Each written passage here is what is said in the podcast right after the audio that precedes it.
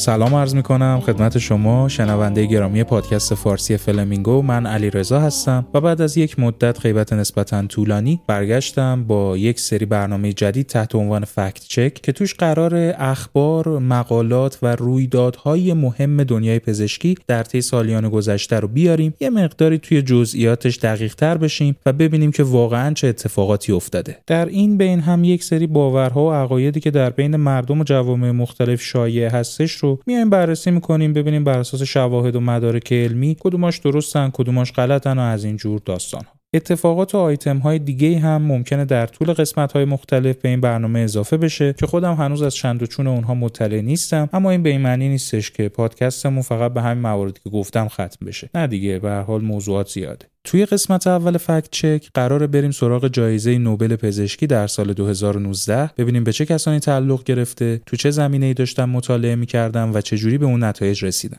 از الان بهتون بگم که این قسمت یه مقداری سلولی مولکولی میشه. فقط قبل از اینکه بریم و قسمت اول رو رسما آغاز بکنیم جا داره تشکر بکنم از همه دوستانی که توی این مدت پیگیر احوال من بودن و کامنت می‌دادن. خیلی ممنونم ازتون. امیدوارم که با این سری جدید برنامه ها بتونم رضایت شما رو جلب بکنم و خلاصه حال کنید دیگه. و یک تشکر ویژه هم دارم از آریان به خاطر نظم و تعهد کاری بالایی که داره و توی این مدت چراغ این خونه رو روشن نگه داشته و صفاشو بیشتر کرده.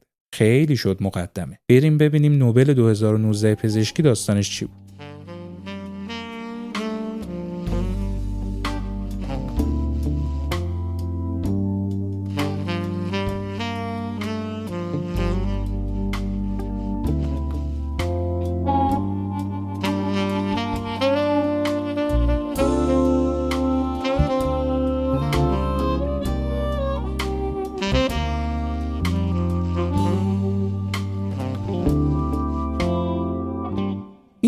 به سه پژوهشگر از ایالات متحده و بریتانیا تعلق گرفته به خاطر تحقیقات در زمینه اینکه سلولهای بدن انسان چه جوری سطح اکسیژن رو احساس می‌کنن و به تغییرات سطح اکسیژن خودشون رو تطبیق میدن. ببینید خب ما یک سری مطالب رو از قبل می‌دونستیم. مثلا این که در پاسخ به تغییرات سطح اکسیژن حالا به طور خاص بیایم بگیم در پاسخ به کاهش سطح اکسیژن یه پاسخ سریعتر داریم که توسط اجسام کاروتید اتفاق میفته اجسام کاروتید در شریان کاروتید مشترک یا همون شریان common carotid در دو طرف گردن قرار گرفتن این اجسام کاروتید یک سری سلول های تمایز یافته ای دارن که این سلول های تمایز یافته سطح اکسیژن رو sense می‌کنن یعنی احساس می‌کنن متوجه تغییرات سطح اکسیژن میشن. جایزه نوبل پزشکی هم در سال 1938 سر کشف همین موضوع بود که اجسام کاروتید می‌تونن تغییرات سطح اکسیژن رو احساس بکنن و از طریق ارتباط مستقیمی که با مغز دارن تاثیر بذارن روی rate تنفسی یا تعداد تنفس در دقیقه.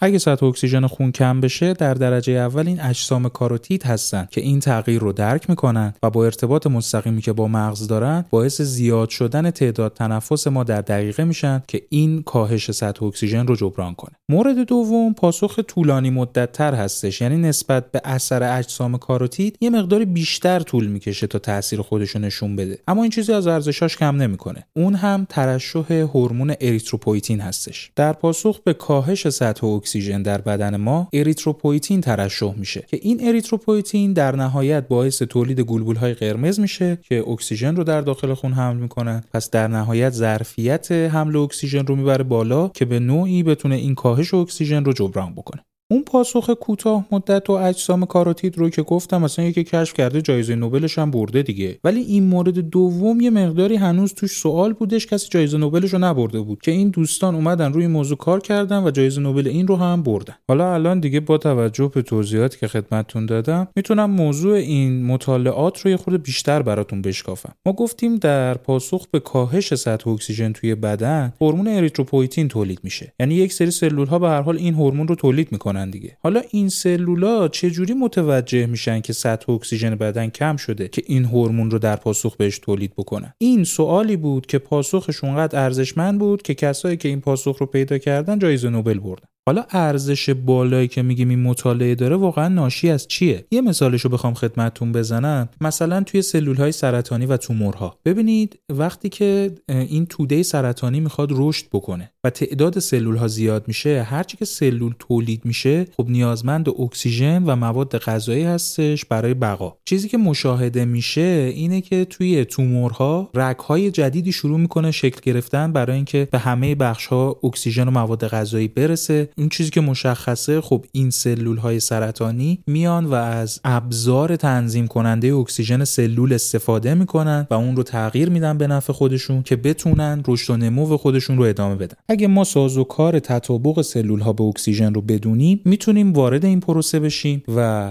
رشد و نمو سلول های سرطانی رو توش اختلال ایجاد بکنیم البته فعلا به صورت تئوری. گفتن که یک سری داروهایی هم داره روش کار میشه که تو این زمینه است و قراره که بیاد بیرون اما به هر حال تا نتایج تحقیقاتش تکمیل نشه راجبش نمیشه به صورت قطعی صحبت کرد. دیگه کجا ارزش این مطالعه مشخص میشه؟ توی یه بیماری مثل آنمی. آنمی یعنی کمخونی کم بودن هموگلوبین در بدن. حالا اگه ما به یک طریقی با یک سری مکانیزم هایی بتونیم تحریک بکنیم تولید اریتروپویتین رو می‌تونیم توی افرادی که کمخونی دارن خب با همین مکانیزم بیماریشون رو تا حد قابل توجهی یا شاید به طور کامل بهبود ببخشیم. امیدوارم که با این دو نمونه مثال به ارزش این مطالعه پی برده باشید. یه الان بریم توی بخش های سلولی مولکولی و اصل کار که این فرایند چجوری اتفاق میفته سلول چجوری تغییرات سطح اکسیژن رو sense می‌کنه داستان ما از اونجایی شروع میشه که گرگ سمنزا یکی از سه این مطالعه داشت کار می‌کرد روی ژن EPO ژنی که در نهایت باعث تولید اریتروپویتین میشه و اینکه چجوری این ژن در پاسخ به سطوح مختلف اکسیژن تنظیم میشه ایشون به وسیله اصلاح توی موش ها تونست یک ناحیه مشخص DNA رو کنار ژن EPO پیدا بکنه که به نظر می اومد این ناحیه مشخص DNA واسطه تنظیم ژن EPO هستش. در کنار گرگ سمنزا سر پیتر رادکلیف هم داشت روی تنظیم وابسته به اکسیژن ژن EPO کار می‌کرد. سر پیتر رادکلیف دومین پژوهشگر از سه پژوهشگری هستش که این جایزه رو بردن. هر دوی گروه های پژوهشی گرگ سمنزا و سر پیتر رادکلیف متوجه شدن که مکانیسم sense کردن سطح اکسیژن تقریبا در تمام بافت های بدن ما وجود داره نه فقط در سلول های کلیه که می‌دونستیم به صورت معمول اریتروپویتین در اونجا تولید میشه. خب این موضوع یافته مهمی بوده که نشون داد مکانیسم sense کردن سطح اکسیژن یه چیز عمومی هستش و توی انواع مختلف سلول ها می‌تونه دیده بشه. ببینید گرگ سمنزا تو مطالعاتش اومدش یه ناحیه خاص دی ای و بغل ژن ای رو پیدا کرد که ژن EPO رو تنظیم می‌کرد. ولی حالا چی میومد اون ناحیه خاص DNA رو تنظیم بکنه؟ گرگ سمنزا رفت دنبالش. در نهایت یه کمپلکس پروتئینی رو پیدا کرد که اون ناحیه دی ای بغل ژن ای رو تنظیم می‌کرد. اسمشو گذاشت HIF یا hypoxia inducible factor یا فاکتور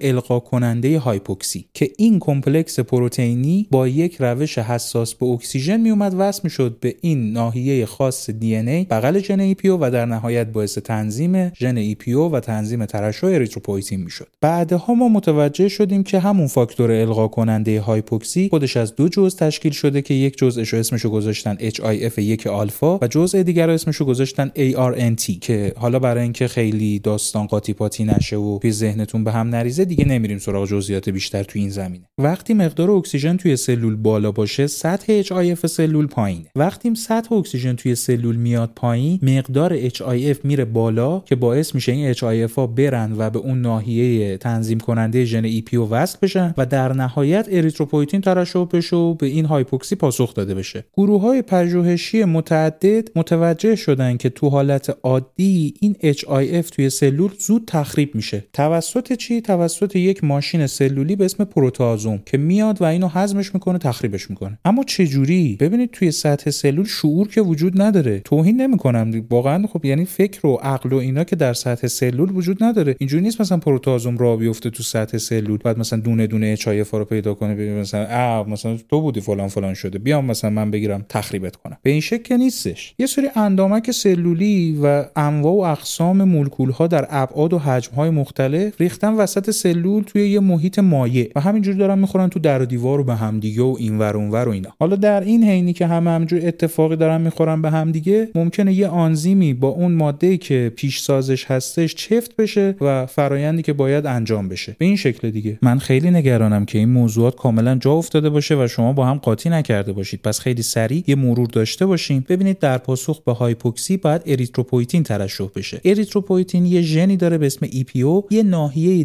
ای دقیقا بغل ژن EPO هستش که این ژن رو تنظیم می‌کنه. اون ناحیه ای بغل ژن EPO رو یک کمپلکس پروتئینی به اسم HIF تنظیم می‌کنه و خود HIF رو یک ماشین سلولی به اسم پروتئازوم تخریبش می‌کنه که به این طریقه باعث تنظیمش میشه. حالا پروتئازوم چجوری HIF رو می‌شناسه؟ به وسیله یک پپتید کوچیک به نام یوبیکویتین که اگه به HIF متصل شده باشه توسط پروتئازوم شناسایی میشه و تخریب میشه. خب یه کمی به ذهنمون استراحت بدیم. بریم سراغ یک بخش دیگه ای از ماجرا. ما تا الان راجع به دو تا از پژوهشگرایی که توی این مطالعه بودن صحبت کردیم اما گفتیم که سه تا پژوهشگر هستن که توی این مطالعه شرکت داشتن و هر کدومشون یک سوم این جایزه رو بردن. گرگ سمنزا سر پیتر راتکلیف و نفر سوم کسی نیست جز ویلیام کایلین. البته یه جوری گفتم کسی نیست جز انگار مثلا هممون میشناسیمش و اینا. ولی خب دیگه به هر حال بنده خدا نوبل برده. باید آدم سرشناس و شناخته شده ای باشه. ویلیام کایلین در خلوت خودش داشت رو بیماری VHL یا ون هیپل لینداو کار می‌کرد. این بیماری یک بیماری ژنتیکیه که توش ژن VHL دچار موتاسیون یا جهش شده و در نتیجه اون به طرز دراماتیکی ریسک یک سری سرطانهای خاص بالا میره. ویلیام کایلین نشون داد که ژن VHL یک سری پروتئین هایی رو کد می‌کنه که اونها از شروع سرطان جلوگیری می‌کنن. ویلیام کایلین یک چیز دیگه رو هم متوجه شد. اینکه توی سلول های سرطانی که ژن VHL با عملکرد درست حسابی ندارن سطح بیان ژن های تنظیم کننده هایپوکسی به طرز غیر طبیعی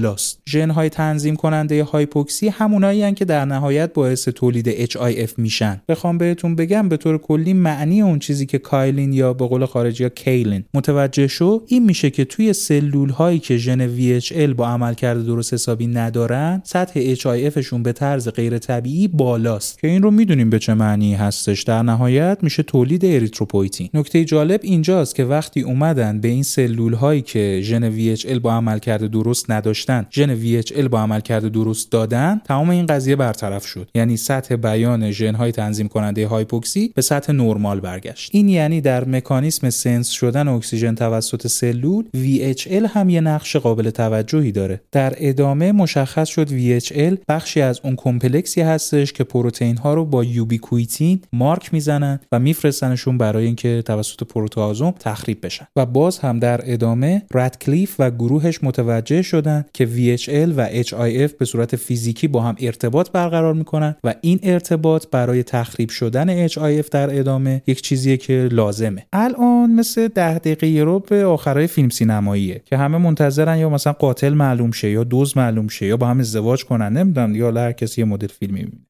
اون مثل اونجاست دیگه یه هایپوکسی داشتیم که در پاسخ بهش باید اریتروپویتین ترشح می‌شد. اریتروپویتین رو ژن EPO میاد کدش می‌کنه. ژن EPO رو یه ناحیه DNA ای بغل ژن EPO هستش که تنظیم می‌کنه. اون ناحیه DNA ای رو یه فاکتوری به اسم HIF تنظیم می‌کنه و خود HIF رو یک ماشین سلولی به اسم پروتئازوم میاد تنظیم می‌کنه. به چه طریق؟ میاد و اون HIF هایی که یه پپتید کوچیکی به اسم یوبیکویتین بهشون چسبیده رو می‌شناسه تخریبشون می‌کنه. حالا این یوبیکویتین خودش از کجا میاد. یه کمپلکسی هستش که از VHL تشکیل شده. یه بخشش VHL این کمپلکس میاد و به HIF ها مارک یوبیکویتین میچسبونه. نقش اول داستان قاتل داستان دزد داستان داماد داستان. حالا بسته به سناریویی که برای خودتون چیده بودید کسی نیست جز پرولیل هیدروکسیلاز. پرولیل هیدروکسیلاز یه آنزیمه که این آنزیم میاد و اون روی اون HIF دو ناحیه خاص رو هیدروکسیله می‌کنه. این هیدروکسیل که به دو ناحیه خاص روی HIF اضافه میشه باعث میشه توسط کمپلکسی که توش VHL بوده شناخته بشه بهش ubiquitin وصل بشه ubiquitin رو پروتئازوم می‌شناسه و باعث میشه سطح HIF توی سلول تنظیم بشه. در واقع این آنزیم پرولیل هیدروکسیلاز هستش که سطح اکسیژن رو داخل سلول sense می‌کنه. اگه سطح اکسیژن داخل سلول زیاد باشه این آنزیم hydroxylation رو هم بیشتر انجام میده باعث میشه HIF ها بیشتر تخریب بشن و سطح اریتروپویتین پایینتر بمونه. و اگه سطح اکسیژن داخل سلول کمتر باشه hydroxylation کمتر انجام میشه HIF ها کمتر تخریب میشن و سطح اریتروپویتین بالاتر میره.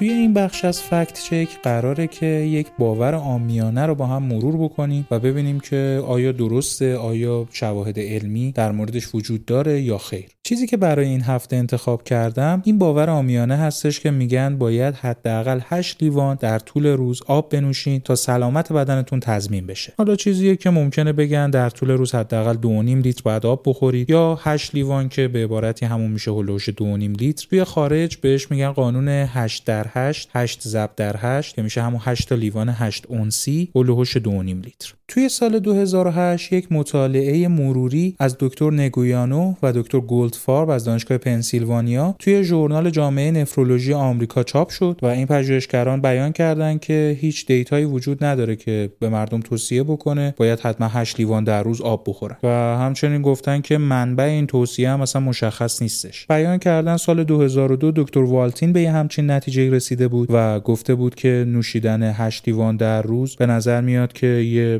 باور خیابونی باشه تا یه موضوع علمی و هیچ اثبات علمی به نظر میاد که براش وجود نداره. سال 2007 هم دکتر ریمن یک مطالعه منتشر کرده تو بریتیش مدیکال جورنال و بیان کرده که هیچ شواهد پزشکی وجود نداره که توصیه بکنه افراد باید این مقدار آب در طول روز بخورن. دکتر نگویانو و دکتر گولدفارب توی مطالعه مروریشون چند تا باور غلط دیگر رو هم بررسی کردن که اینجا بهتون میگم. یکیش این هستش که نوشیدن مقدار زیاد آب باعث عملکرد بهتر کلیه ها و دفع سموم از بدن میشه که چندین مطالعه تو این زمینه انجام شده و گفتن که نوشیدن آب تأثیری روی کلیرانس مواد مختلف از جمله سدیم و اوره از کلیه ها نداره. باور دیگه که بررسی کردن این موضوع که میگن نوشیدن آب قبل از غذا اشتها رو کمتر می‌کنه و می‌تونه به افراد چاق توی لاغر کردن کمک بکنه. که چیزی که حالا پژوهشگران بهش رسیدن اینه که هیچ مطالعه تر تمیزی تا الان انجام نشده که بخواد این موضوع رو نشون بده که آیا تاثیر وجود داره یا نه. باور دیگه که بررسی شده توی این مطالعه این موضوع بوده که میگن نوشیدن کم آب باعث ایجاد سردرد میشه. یه دیتاهای کمی تو این زمینه وجود داشته یه ترایال کوچیکی انجام شده که توش نتیجه گیری کردن. اون کسایی که مقدار آبی که دریافت می‌کنن رو افزایش دادن نسبت به گروهی که این کار رو انجام ندادن سردردشون کمتر شده. اما توی این مطالعه هم این داده های آماری که به دست آوردن خیلی قابل توجه نبوده. در نهایت باور دیگه که توی این مطالعه بررسی شده اینه که میگن نوشیدن آب می‌تونه باعث شفاف شدن پوست بشه باعث روشن شدن پوست بشه. در کل گفتن که هیچ شواهد علمی چه در زمینه اینکه نوشیدن زیاد آب بتونه باعث شفاف شدن پوست بشه چه بگن نوشیدن کم آب باعث شفاف شدن پوست میشه. در هیچ زمینه کلا راجع به این موضوع شواهد علمی وجود نداره. در کل پژوهشگران با مرور مقالاتی که راجع به مصرف آب در موارد مختلف در شرایط مختلف در گروه های مختلف انجام شده بود بیان کردن که بله در یک سری موارد مثل هوای گرم هوای خوش و توی ورزشکارا ممکنه نیاز به آب افزایش پیدا بکنه. اما هیچ دیتا و شواهد علمی وجود نداره که یک فرد سالم و میانگین جامعه نیاز باشه اونقدر آب بخوره.